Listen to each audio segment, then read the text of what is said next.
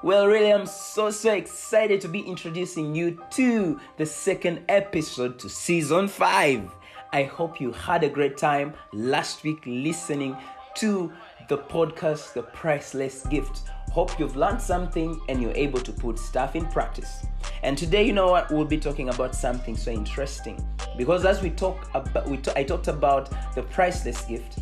There's also the other part of when you give away your gift. There's something called bitter fruit. And I'm going to share different kinds of bitter fruit as we keep on going. So get ready and get prepared.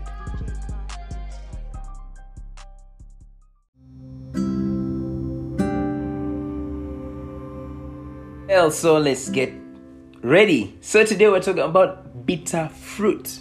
And I just want to share in a nutshell what it is, what this bitter fruit is. I want to say decisions and decisions and decisions are very, very, very key to every teenager, to every young adult who is living.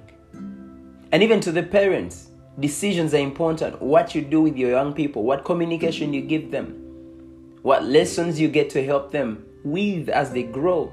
So, decisions are so important. Like it or not, we all have to make decisions continually. Whether you don't like it, whether you're scared about it, you will still have to make decisions. So the fact is, you can make 99 good decisions. Let me say it again 99 good decisions and make a single bad one and spend the rest of your life regretting it. I'm going to say it again you can make 99 good decisions and make a single bad one and spend the rest of your life regretting it. What do you think about having sex before marriage? Is one of the questions most frequently put to, counsel, uh, put to counselors by young people.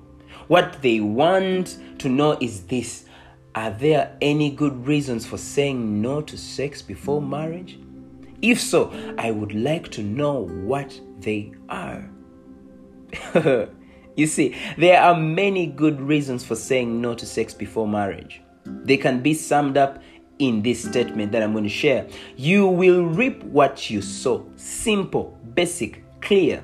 You will only reap what you sow. You can't plant corns and reap apples. You can't plant um, mangoes and reap pineapples. You can't. So God's word says, Do not be deceived. Whatever a man sows, that he will also reap. For he who sows to his flesh shall reap of the flesh corruption so, bitter fruit, that's from Galatians chapter 6, verse 7 to 8. So, there is an old saying which goes like this Eat, drink, and be merry, for tomorrow we die. The problem with this is that we do not usually die tomorrow. Instead, we live to reap the fruits of our actions. Let us consider some of these bitter fruits that come from sex before marriage.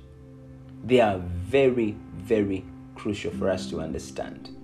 And I'm going to be able to share it on our next podcast. I know this is so brief, this is so short, but this is how it has been designed. So keep your decisions right, know what you're saying, know what you're going to do, know what you're going to think because it's very, very crucial for you as a young person. You can make 99 good decisions and make one single bad one and spend the rest of your life regretting it.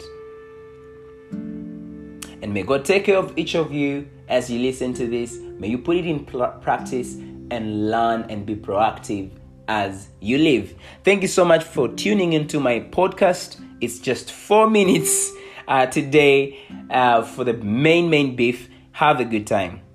See you next time.